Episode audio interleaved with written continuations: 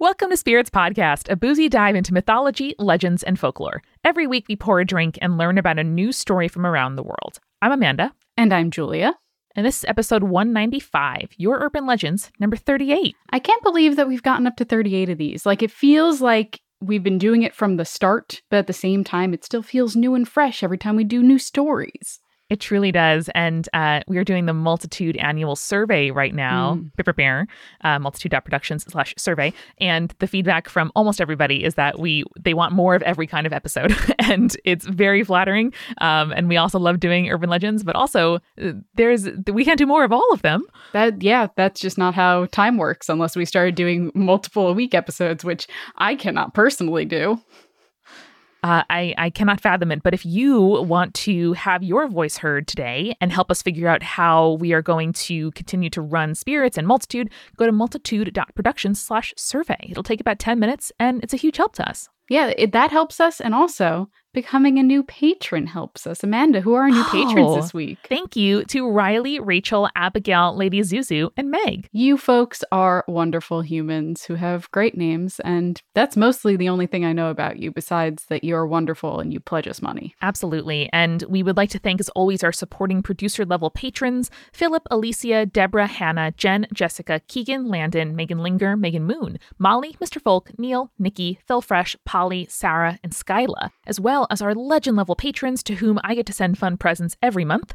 Audra, Avonlea, Chelsea, Clara, Donald, Drew, Eden, Francis, Jack Marie, Josie, Lotta, Mark, Morgan, Necrofancy, Sarah, and BM Up Scotty. BM Scotty coming through always at the end. Love it. Uh, Julia, let me know what have you been reading, watching, or listening to this week? So I have been listening, Amanda, my my good friend Kristen DiMercurio, who has not been on the show, but has been on a bunch of other stuff that we do, and is our our neighbor in the studio there, has put out a fantastic show and a fantastic finale. The show is Brimstone Valley Mall. If you like the 90s, if you like demons, if you like Hot Topic, if you like carousels, if you like goth culture, Ooh. this is the fiction podcast for you. She's fantastic. The show is fantastic, and you can check that out in your podcast player now. And the whole first season is available right now. So if you're the kind of person who likes to marathon through a whole season rather than waiting for new episodes to come out, now's the perfect time to listen to it. It's your moment, friend. And next week, we have our Myth Movie Night, we are going to be watching Scooby Doo and the Loch Ness Monster because we really haven't talked a whole bunch about the Loch Ness Monster on the show before, and watching it through the lens of Scooby Doo is always a fun, fun adventure for us. It absolutely is. It's a tight 72 minutes, mm. uh, not even a tight 90, a tight 72. So, uh, you know, cook dinner and eat dinner, and then the movie will be done. There you go. Well, I'm looking forward to it, Julia. But in the meantime, everybody, enjoy Spirits Podcast, episode 195, Your Urban Legends, number 38.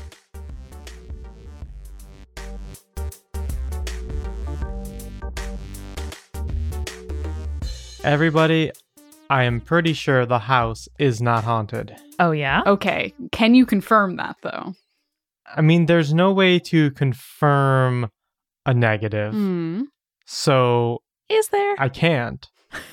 no, there's not. I don't I'm just know. giving you a hard time. I don't think there is. I think that's the whole thing. Uh, so I yeah, I don't. I we have not experienced any hauntings. We have not experienced any weird doors closing, things like that. I'm no longer been startled by my chair just sitting in the office. Good. Amazing. Currently, we're dealing with some electrical issue in which just like half of the stuff on the second floor doesn't have power. But I wouldn't consider that so much a haunting as a home improvement project that needs to be sorted out. Consider, though, ghosts mm-hmm. in the wires. Now, ghosts in the wires, I feel like would indicate the things that are plugged into the wires are having some supernatural aura or effect upon them. Like my computer would be flickering, the TV would have a creepy girl crawling out of it. That's usually how that works. None, yeah. But none of none of that is happening. So okay. if everything feels on the level with the wires, other than the ones that currently have no power. I'm just saying, if this was a horror movie, it would start off very normal and not mm-hmm. really consequential, and then it ramps up to full girl crawling out of the television while it flickers. Yeah, I mean, if if it does escalate, I'll I'll you'll be the first to know. Thank you for sure. Appreciate it. Now I'm trying to think, like, what if ghosts are just really good electrical insulators? And mm. when they occupy space in the wires, they are so good at insulating electricity that none can transmit. None shall pass. Yeah. So what if what if ghosts help us with like energy conservation? Hmm. You have a green home by having a ghost in it. Okay. Yeah. Green like the grass of graves. This is a bold claim. I like it. I mean, I think we could get some real traction on Facebook with strip your wires, get haunted, there. and really see how that that uh becomes a popular thing online. I will say, Amanda, though, I feel like a lot of hauntings kind of surround the idea of lights turning on when they shouldn't be turned on, rather Right. than being turned off when they shouldn't be turned off. So I feel like ghosts are wasting more electricity than they're saving. Or maybe it's a maybe it's like a, a net balance there. That's a very good point. We did we did have an experience last night with a light not turning on. Mm. So here's what happened. Our our ceiling fan in the living room has a remote control and Kelsey went to turn on the light and the fan and it didn't turn on. But that was because the light switch hadn't been flipped yet, which then I did and everything worked perfectly fine. Okay. Well, as long as you had a solution there. Less less an issue than just like an order of operations goof. yeah. That was a little uh that was a little twist for you on that one. There we go.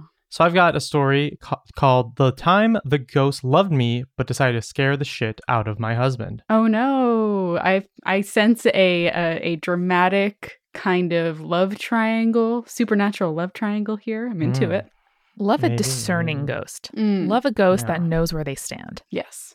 So this comes to us from Katie, and she writes Happy spoops, my tipsy tale tellers. I come bearing the lovely gift of story, and I couldn't resist the alliteration. Aw. I wanted to start by saying I have always been bothered by ghosts, even when I claimed up and down that I didn't believe in them. I've had anxiety since I was a toddler, so I always tried to use the excuse that it was just my anxiety causing me to see ghosts. But maybe it was the ghost causing me the anxiety. Who knows? Bold claim. When I was a little girl, I used to be terrified of the western side of my bedroom, specifically the corner of my bedroom with both my closet and one of the windows. My little sister and I shared that room until I was 11. And then, till the day I switched rooms, I always made her sleep in the same bed as me. Mm. I swear something malicious stood in that corner and just watched us as we slept. Spooky. Even as an adult, when the room was my niece's, I never let my back turn to that corner because I knew something was still there watching me. As a person who like sleeps better when I'm not sharing a bed with a person, my husband like not included in this, uh, only because we have a big enough bed. So I don't find comfort in other people being in the same bed as me. I don't know why. I just don't. It's a thing I always thought of as like a, a Victorian novel situation where it's like, oh yes, in Little Women it was four four abreast in the bed, and I, you know, brought my sister in to ward off the chill and also the ghosts. I feel like warding off the chill is very important. Yes. Ward off the chill is a great phrase. I have been reading uh, a set of, of mysteries that feature an archaeologist digging up like Roman and Bronze Age bodies in the UK, and the number of like antiquated architectural terms I have learned is outstanding. So I really feel like my vocabulary is like stretching only backward. Incredible. Kelsey wards off the chill by using what she refers to as a heat nugget, which is the dogs. Aw. very cute. I used to see a little brown haired girl in my friend's house, hear the pitter pattering of people through the halls and the doors slamming when no one else was home. And of course, I'll never forget the time where I heard someone walking up the stairs and then made the mistake of looking, only to have my body feel like it was on fire the moment I looked down the empty staircase. Here's the thing I always think of ghosts as grayscale. So when someone says they have like a specific colored hair, that always kind of throws me for a loop. Like I can imagine dark hair or light hair. Like you can tell it's blonde because it's light. But I when they're like brown haired, I'm like, how do you know that? Yeah. Most of the time, I chose to use the Eric approved method of just ignoring it, Mm. no TM. matter how much it bothered me. And that is what I tried to do with the ghost that led me to write this story. It's Love the opposite of uh of of political uh, problems where like in civics you can't just ignore it. You got to register to vote. Right. When I finally became a real adult and moved into a house in May of 2019, they say they mention that because they love specific dates. Oh, yep. Um, As we do on this show. I expected the normal weird feelings and cold spots. I used to work night shifts, so I was frequently awake all hours of the night while my husband, then fiance, was asleep. We lived in a three bedroom house, and since we had no kids, one of the other rooms was turned into my office. I like to play video games and hang out with my friends and voice chat, and often found myself feeling someone was watching me when no one was there. No, bad, bad. I frequently would swear I heard my husband call my name and would take my headphones off to respond to him, only to realize he had already gone to sleep. Soon as I realized it wasn't him, I made the educated decision to simply ignore it. Perfect. Nope. I got the sense that whoever it was that called my name was often watching me, staring over my shoulders as I played video games in the office and sometimes even from the other couch when I was in the living room watching television. I never thought it was malicious, and actually, I got the feeling that he quite liked me. Not wanting to freak my husband out with my weird senses, which he's probably used to at this point, I simply never told him and ignored it for months. Until he told me about this January. Oh boy. Oh. One day when I was at work, I got a flurry of texts from my husband about someone in the house, Nope, only bad. to receive a message saying a little while later that there was no one there, and he would tell me about it when he got home. That I that's probably I'm gonna say it's the ghost texting Kim. Oh yeah, no. one. I think that that's Ooh. definitely a decoy, and uh, I would rush home from whatever I was doing. As we know, ghosts like TikTok can swipe on different videos and stuff on TikTok. Can also text now, probably. They're like the velociraptors of paranormal activity. They like wires, but guys, what if they like wireless networks even more? Ghosts in the Wi Fi. Oh. It it like extends their range. You know what I mean? And maybe a haunted object in your house is like a like a Wi-Fi uh, booster, Hotspot. like a signal booster. Have Oh, we boy. considered it? I don't think we have considered it, I don't like it. but I'm sure a upcoming horror film will. Now, it wasn't the best neighborhood we lived in, so I was worried that maybe someone had just tried to break in and the dog scared them off. But that wasn't the case. It had been nearly midnight, and before my husband went to bed, he spent most of the quality time on the toilet, only to be interrupted by what sounds like someone standing in the kitchen talking. My husband said he heard a man clear as day talking to our dogs. Now, our dogs absolutely hate men they haven't been introduced to, but my husband still freaked out and raced out of the bathroom to find absolutely no one in the kitchen. Just both of our dogs sitting there staring at the same spot in the dining room. So he searched the entire house, not trusting that the dogs simply did not react to a stranger in our house, only to find the doors locked and windows shut and no one in the entire house. Once knowing the house was safe, he decided to continue on with his evening, and as he was getting ready for bed, suddenly there was a pounding on our front door. Not simply knocking, but a full blown movie style beating from our front door as if the murderer was right behind them. So, of course, my husband raced to the door, terrified of what he would find. Except he unlocked the front door and yanked it open. Not even the snow on the porch had been disturbed. The glass was securely closed, and not a footprint shown in the freshly fallen snow. This is why I don't trust houses that like have doors that don't have windows on the front or doors that don't have peepholes. No, bad, bad. Mm, Redesign your doors. out there. Just the wind, he told himself, and as he closed the door, he decided to go to sleep. Except 15 minutes oh, oh, people, make better decisions. Except 15 minutes later, the same pounding sounded at our back door, banging over and over again as if someone was begging to get let in, as if their life depended on it. But again, my husband hurried to the door and nothing was there. The backyard was still, no signs of anyone near, and the snow once again undisturbed. So he did the same thing and went back to the bedroom. As he finally was getting ready to go to sleep, he realized not once did either dog react to anything that had happened that evening. Our dogs bark at squirrels farting in the front yard, yet they were completely relaxed and had not made a single sound all evening. Can a ghost really be that bad if the dogs aren't bothered by it? I feel like, again, every horror movie where there is something demonic or bad, the dogs bark at it and then eventually die. But that's bad horror trope and we shouldn't appreciate that. If the dog's cool, I'm cool. That's Yeah. generally true. Maybe Yeah. the dog's super Chill. stealthy. Just a super chill dog. Super, super chill. My husband never experienced the ghost after that, but I did. He continued to keep me company most nights. Normally he would just watch me, but once I watched as he walked out of the office and into the living room, blocking the hall light momentarily. My eyes stayed glued to my computer screen when it happened, too terrified to even acknowledge that it was real. Needless to say, we moved out after our 12 months lease was up and have yet to have an issue with him since. Well, The lady in our basement at the new house is a different story, I'm though. sorry, what? No! Love Stop. you guys so much. Thanks for everything you do. Stop moving into haunted places. God damn it. And and with the cliffhangers, you can just you can just continue the email. I have to know. Ugh, so bad now. So I got two swamp stories for y'all. Ooh. You always choose such good thematic links, Julia. Thank you. I try my best.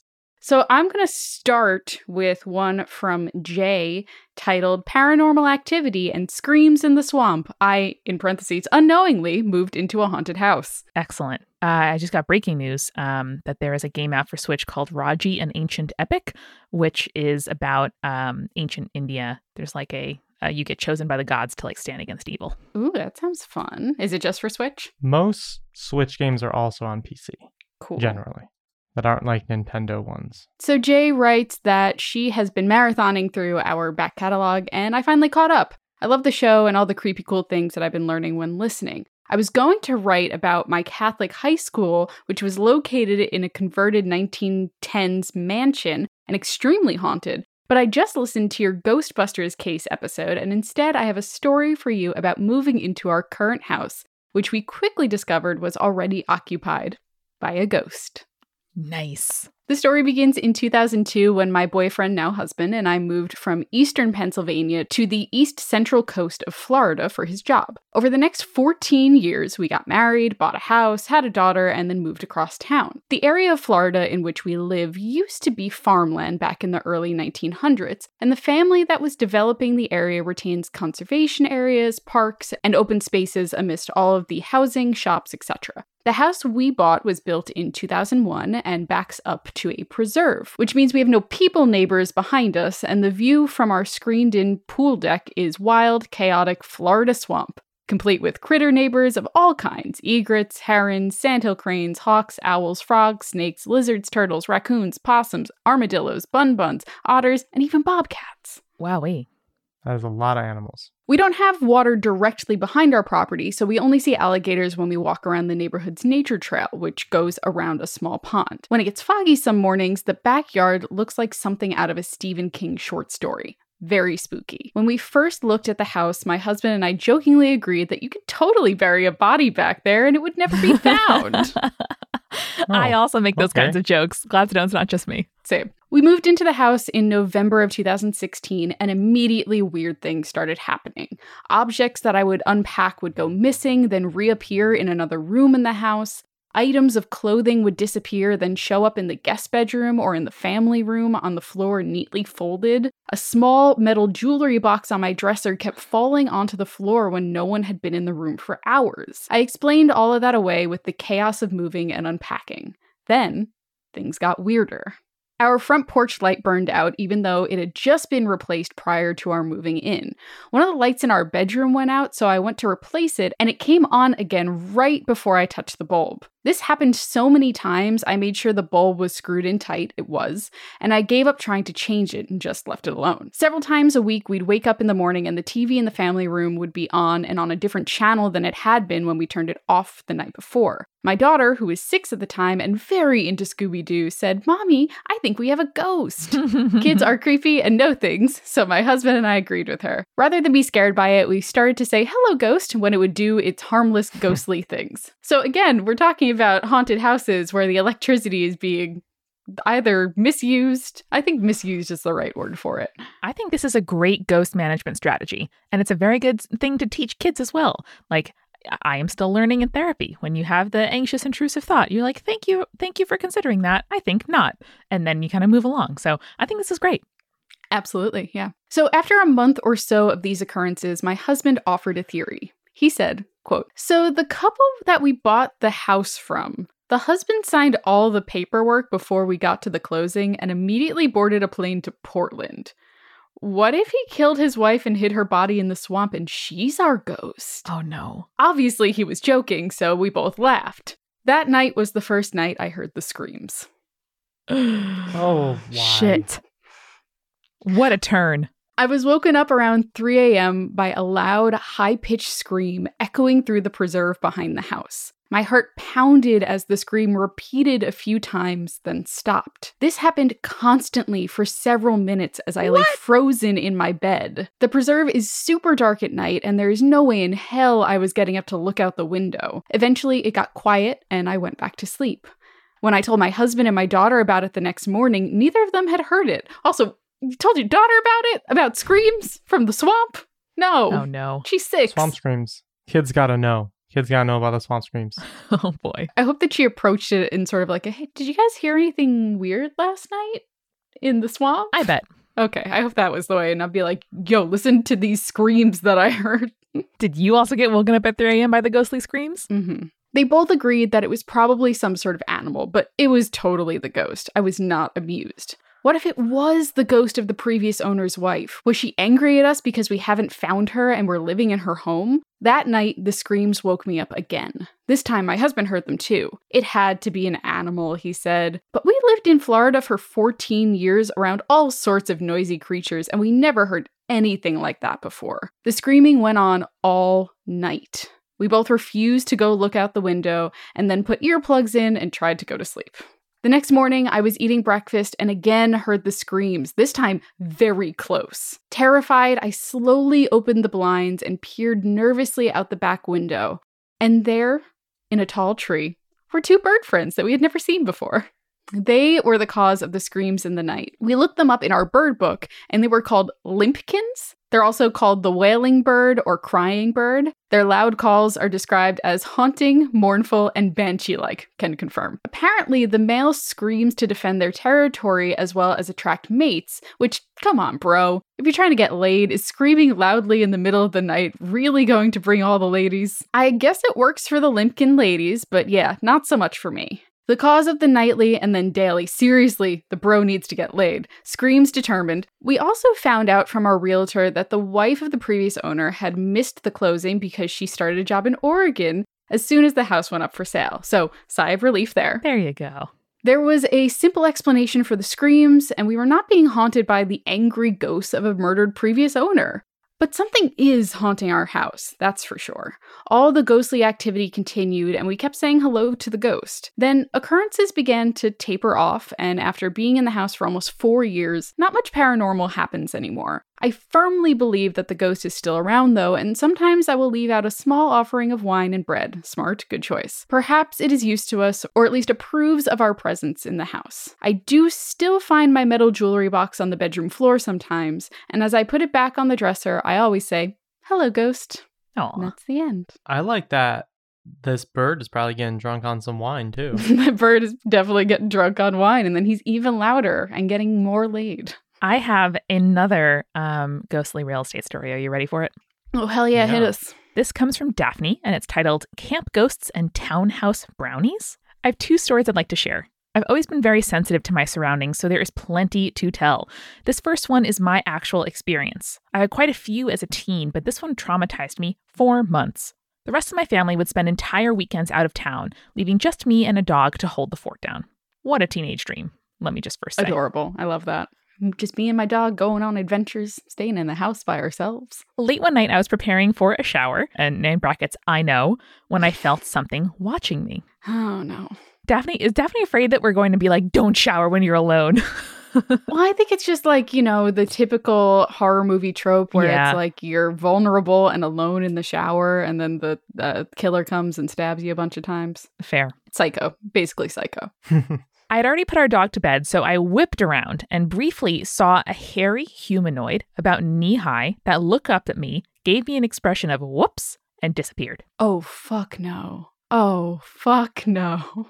The carbon monoxide detector never once made a beep. Quick safety disclaimer Daphne includes light carbon monoxide poisoning can be an experience similar to a haunting, Mm-hmm. so make sure you have a detector in your home. It's true. It's very important. Uh, back to the story. So I spent the rest of my weekend in terror trying to figure out what the spirit was and huddled up with my dog on the couch. For years later, if I dropped anything smaller than a pen in the bathroom, I would bend over to pick it up from where I had seen it drop, be unable to find it on the floor, even though it had just dropped, and then stand up to find it on the bathroom counter. It's got to be like a Ooh. domovoy or a brownie or something, right? Yeah, I think it was the spirit apologizing for giving me such a fright. Still no idea what it was, but I started calling it our household brownie. Yeah, it's like a it's like a little household spirit. That's why he's so hairy.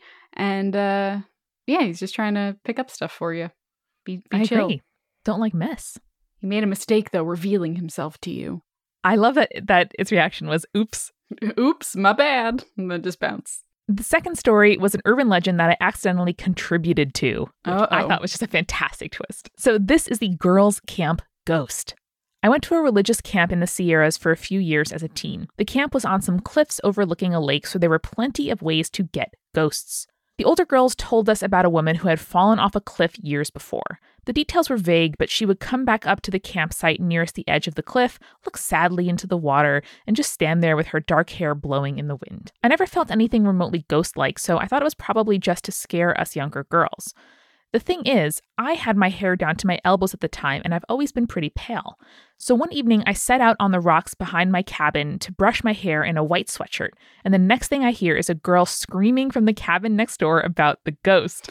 It took me a few minutes of looking around, panicked, and feeling things out to realize she meant me. that's very funny. Ah, that's good. Just a nice little, uh, a little, little reverse mup. I appreciate that. Yeah, I, I love the idea of children getting it into their heads that there must be a ghost. So when they see something that could even possibly confirm it, they're like, it was the ghost. It was the ghost the whole time.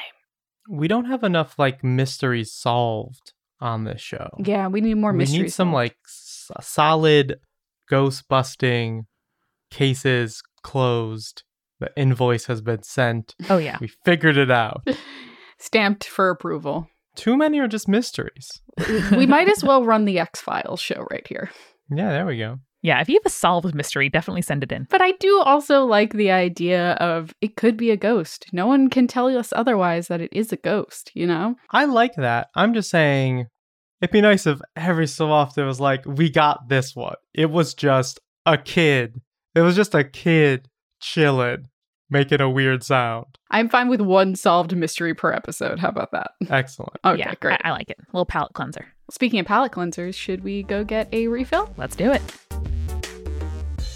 Amanda, you and I have been recently looking at our schedules for next year, and hopefully, fingers crossed, we will be able to go to more conferences and stuff like that. And I know that once we are able to go to those things and be seen out in the world, I'm going to have some awesome outfits thanks to Stitch Fix. Stitch Fix Hell yeah. is a personal styling company that brings you the world of fashion and style. It's really different and it's a fun way to find clothes that you'll love that's all about you every single time. To get started, all you have to go to is stitchfix.com slash spirits to set up a profile and then they deliver these great personalized looks just for you in like the colors and the styles and the budget that you're looking for. You just pay this $20 styling fee for each fix, which is credited towards anything you keep. So if you pick out a really great shirt that they sent you, that $20 goes to that shirt. And there's no subscription required. Plus, shipping, returns, and exchanges are always free. So you can pick what month you get the Stitch Fix box. You can, you know, skip it another month. It's really easy and simple to do. Stitch Fix does all of the hard work for you. It makes great styling effortless for everyone. So you can get started today at stitchfix.com slash spirits and you'll get 25% off when you keep everything in your fix. Again, that's stitchfix.com slash spirits for 25% off when you keep everything in your fix.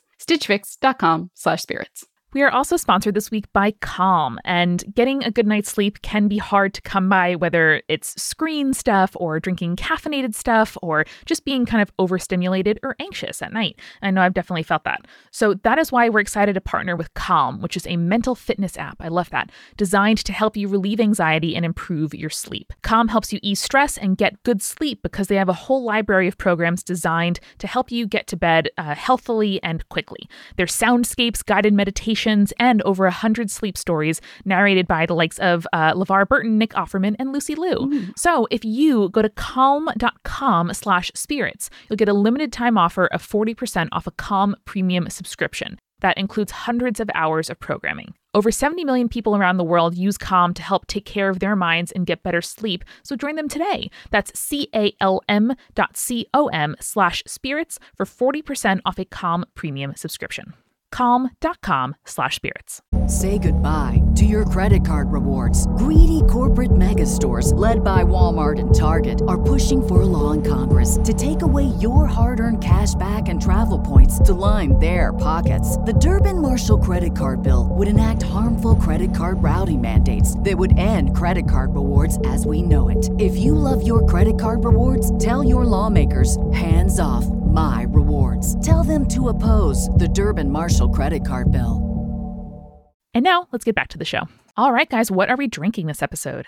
So the thing is, I'm usually not an IPA kind of person, but this summer is just hitting me different. and I've been really, really enjoying them a bit more than I usually do. So this time I picked up the Spectral Haze Hazy IPA from Blue Point, which I feel like I've recommended some of theirs before, but it's a great brewery here on Long Island. And this one in particular has like a really nice kind of melony tropical vibe to it while not being too, too, too bitter. Sounds delicious. Yeah, it's really good. For my birthday, I picked up a, a nice bottle of Oyo whiskey, Ooh. uh, cherry barrel aged something or whatever.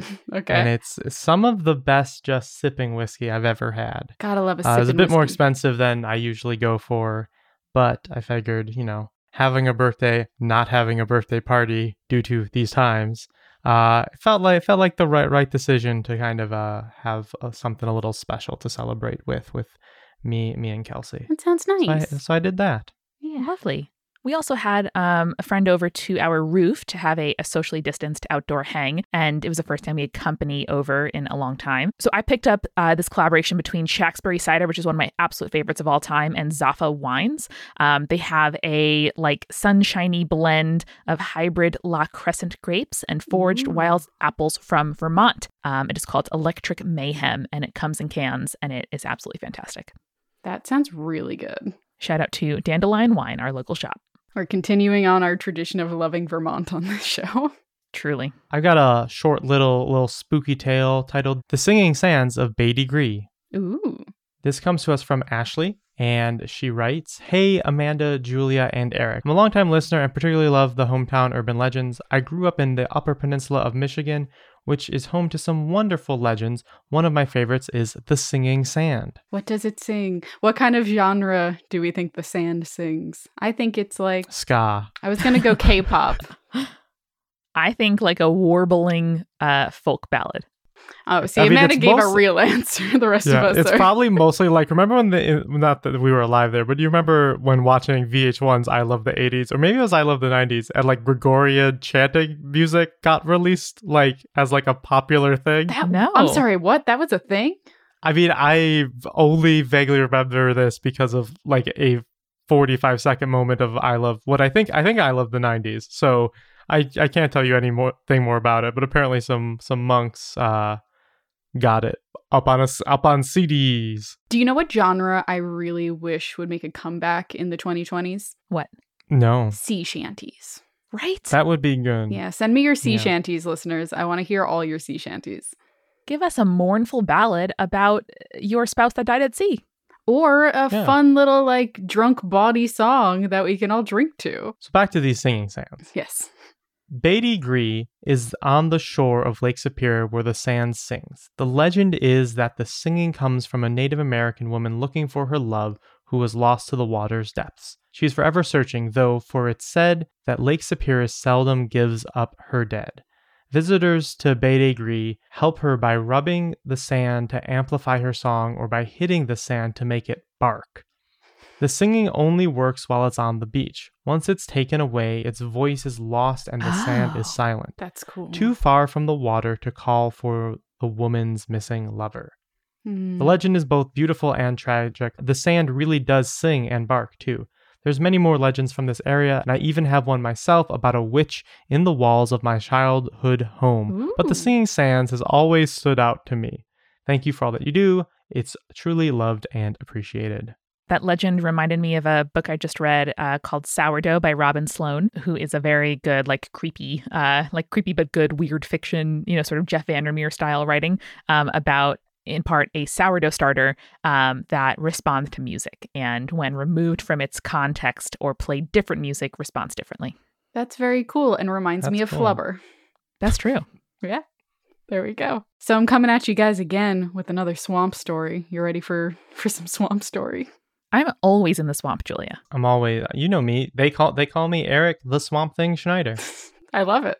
Such a good choice for you. So this is from Linda and she has titled this email A Corpse Swamp and a Ghost Headmaster. So Linda says, Hey, Spirits team, I am from Finland and I want to tell you two creepy stories that have stuck with me since I was a child. The first one is a place called Rumisoa, which I probably did not pronounce that correctly in Finnish. I apologize. Which translates to corpse swamp. When I was a kid, one of my neighbors used to scare the kids in our neighborhood by telling us about the corpse swamp, where he claimed that people had been buried alive many years ago. I always thought that he was joking and just didn't want us kids playing near the swamp until a few years ago when I found out that the stories he had told us weren't complete bullshit. Apparently, people who died from the plague and people who were executed during the Finnish Civil War in 1918 were buried in the swamp. There is something sinister about the whole place. Some people experience feelings of extreme anxiety when they are near the swamp, and other people claim that they have heard howling,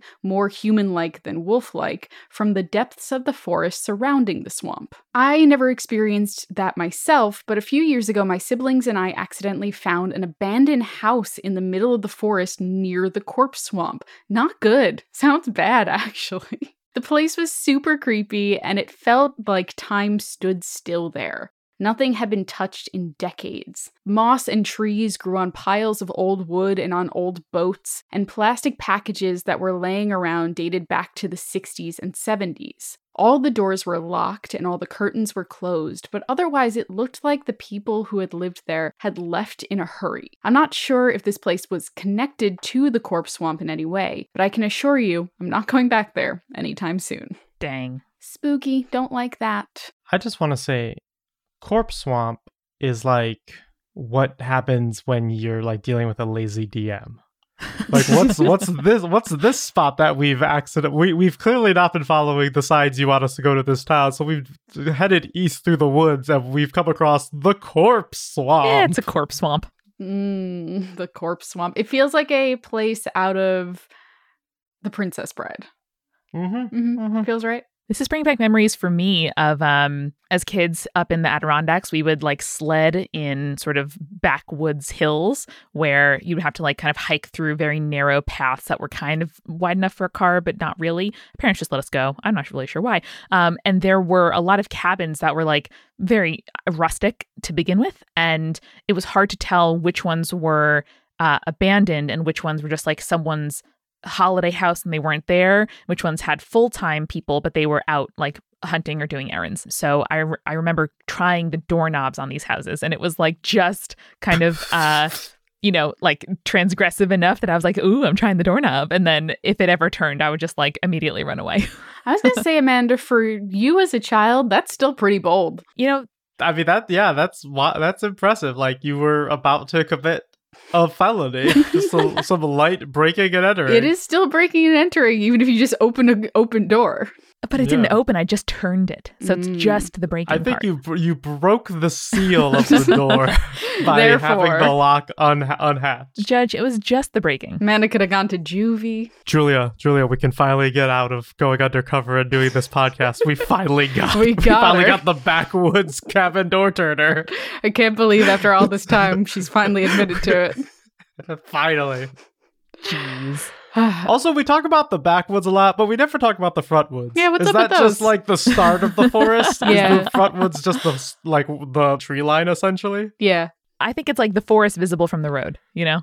Yes. Mm, yeah. Yeah, yeah, yeah. Bordering something. That's the front woods. Yeah. Gotcha. Okay. The second story is a ghost story that the older kids used to tell the younger kids in my elementary school. The school was very small. We were around 60 students there. And until the 70s or the 80s, a part of the school building had been the headmaster's apartment. According to the legend, the last headmaster who lived in the apartment died a tragic death in the attic, where he got stuck between two huge air conditioned propellers and was smashed to death. That's brutal. Woof. Yeah.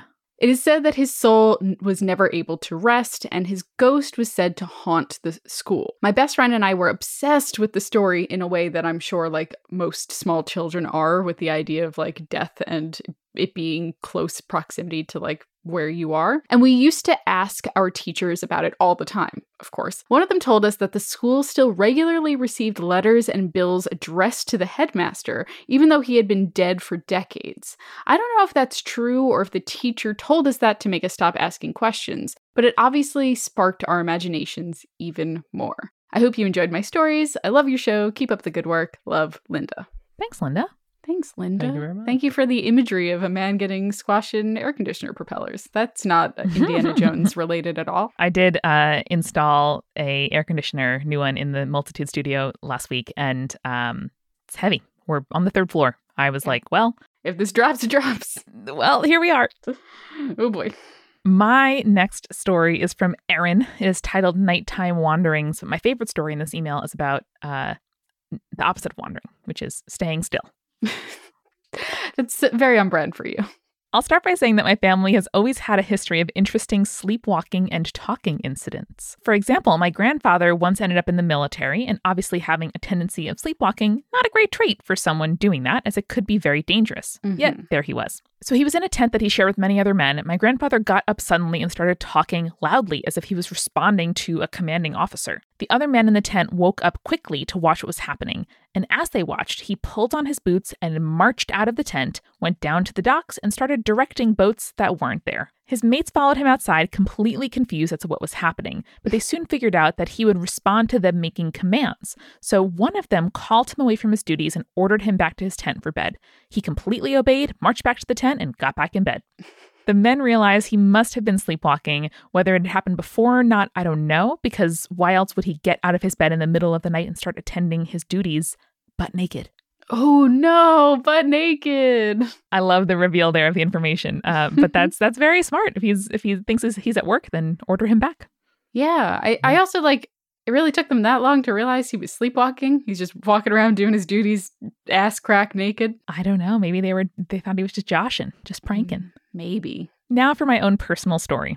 When I was about 10 years old, I had an experience I didn't understand at the time to be terrifying. But now I think about it and realize how lucky I got the night it occurred. I was staying in a cabin. And someone Opened the door, but only a little bit. The door, just turning the doorknobs. and then they decided to run away, and I saw a child in a purple snowsuit. So it starts with my sister going away for a few nights. I don't remember where, but it isn't important. She's unrelated to the story. But the fact that her bedroom was empty has everything to do with it. What a sick burn on your sister. I know. She doesn't matter.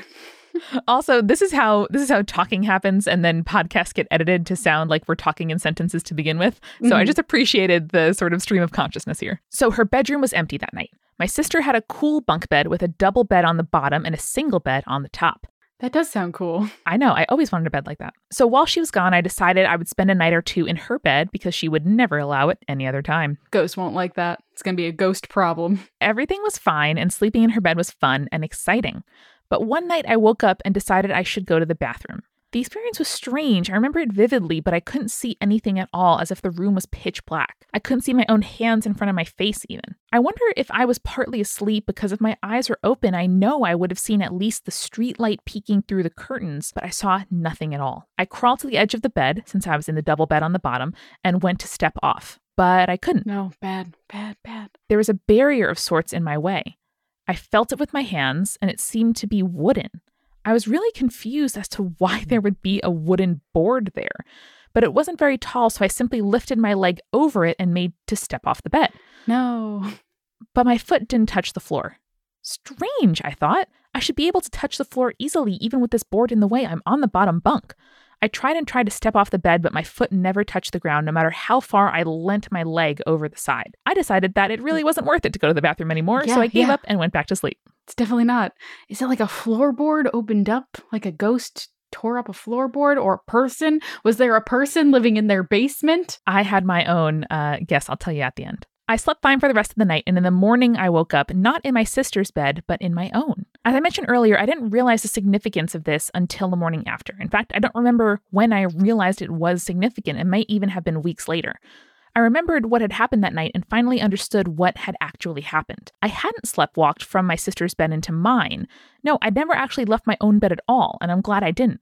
Because it was roughly six and a half feet tall, as in, I had a top bunk with a large desk underneath and a double bed on top. That is the coolest bed I've ever heard of. That is very cool. The strange board I was trying to step over was the safety rail that stopped me falling six and a half feet to the ground. So it isn't necessarily an urban legend, but it is no doubt a very strange incident that I am really glad happened. That that is good. It's a good thing you didn't tumble out of that bed. I assumed that that Erin had sleptwalked into the top bunk of her sister's bed. Oh, but I understand how sleeping for one night on a double bed in the bottom and then moving to your own double bed at the top uh, could feel confusing. So, uh, Erin, I'm, I'm glad you're all right. Yeah, yeah. Could have been bad.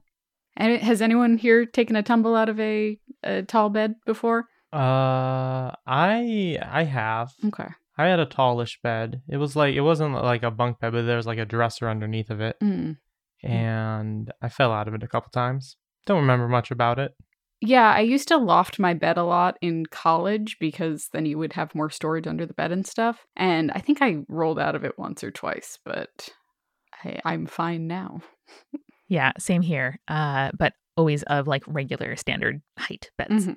My brother Austin fell out of his regular twin bed once and broke his collarbone when he was a toddler. Impressive. He That's also a bad bone to break for a toddler. They move a lot. Yeah, it did. It did send him on his career path though, because he was so impressed by the firefighters that he became one. Um, Nice. But Hmm, I they did so much riskier things, and like toddlers do, they they fall and hit their heads all the time. So to just peacefully fall out of bed one night, we were like, "This, this is what, this is what got you." really, Brad? Anyway, thanks, Erin, for that email. Very nice. Guys, I do just want to close out this urban legend episode by saying that there has been breaking spirits related Mm. news as we've Oh. been sitting in this recording. What's happening? What's going It on? is um, Indie Game Showcase Day for Nintendo Switch. Oh. And uh, Eric Silver, as well as friend of the show, Yvonne, have been texting me games that are relevant to our interests um, all morning. Ooh. There's one called Bear and Breakfast, uh, where you, I believe, are a bear running a bed and breakfast. Um, there is one called Spiritfarer, which Ooh. is, quote, a cozy management game about dying. And then Raji, an ancient epic, where you are um, a, a girl in ancient India tasked with like defending uh, the world by the gods against evil. I gotta look up and see if that last one is available on PS4 or Xbox. Oh, and then Hades, which is uh, your prince of the underworld escaping Hades. Oh, fuck yeah. Nice. So I'm really glad we had this experience. I am now going to, I think, lose myself in an ancient uh, world or in being the ferryman of a boat for the town. Sounds fun. A good way to spend your afternoon. Well, thanks, guys, and uh, be careful uh, when you're when you're trying to sleep in a top bunk. And remember to stay creepy. Stay cool. Thanks again to our sponsors. At stitchfix.com slash spirits, you'll get 25% off when you keep all of the items in your fix. And at calm.com slash spirits, you'll get 40% off a Calm premium subscription.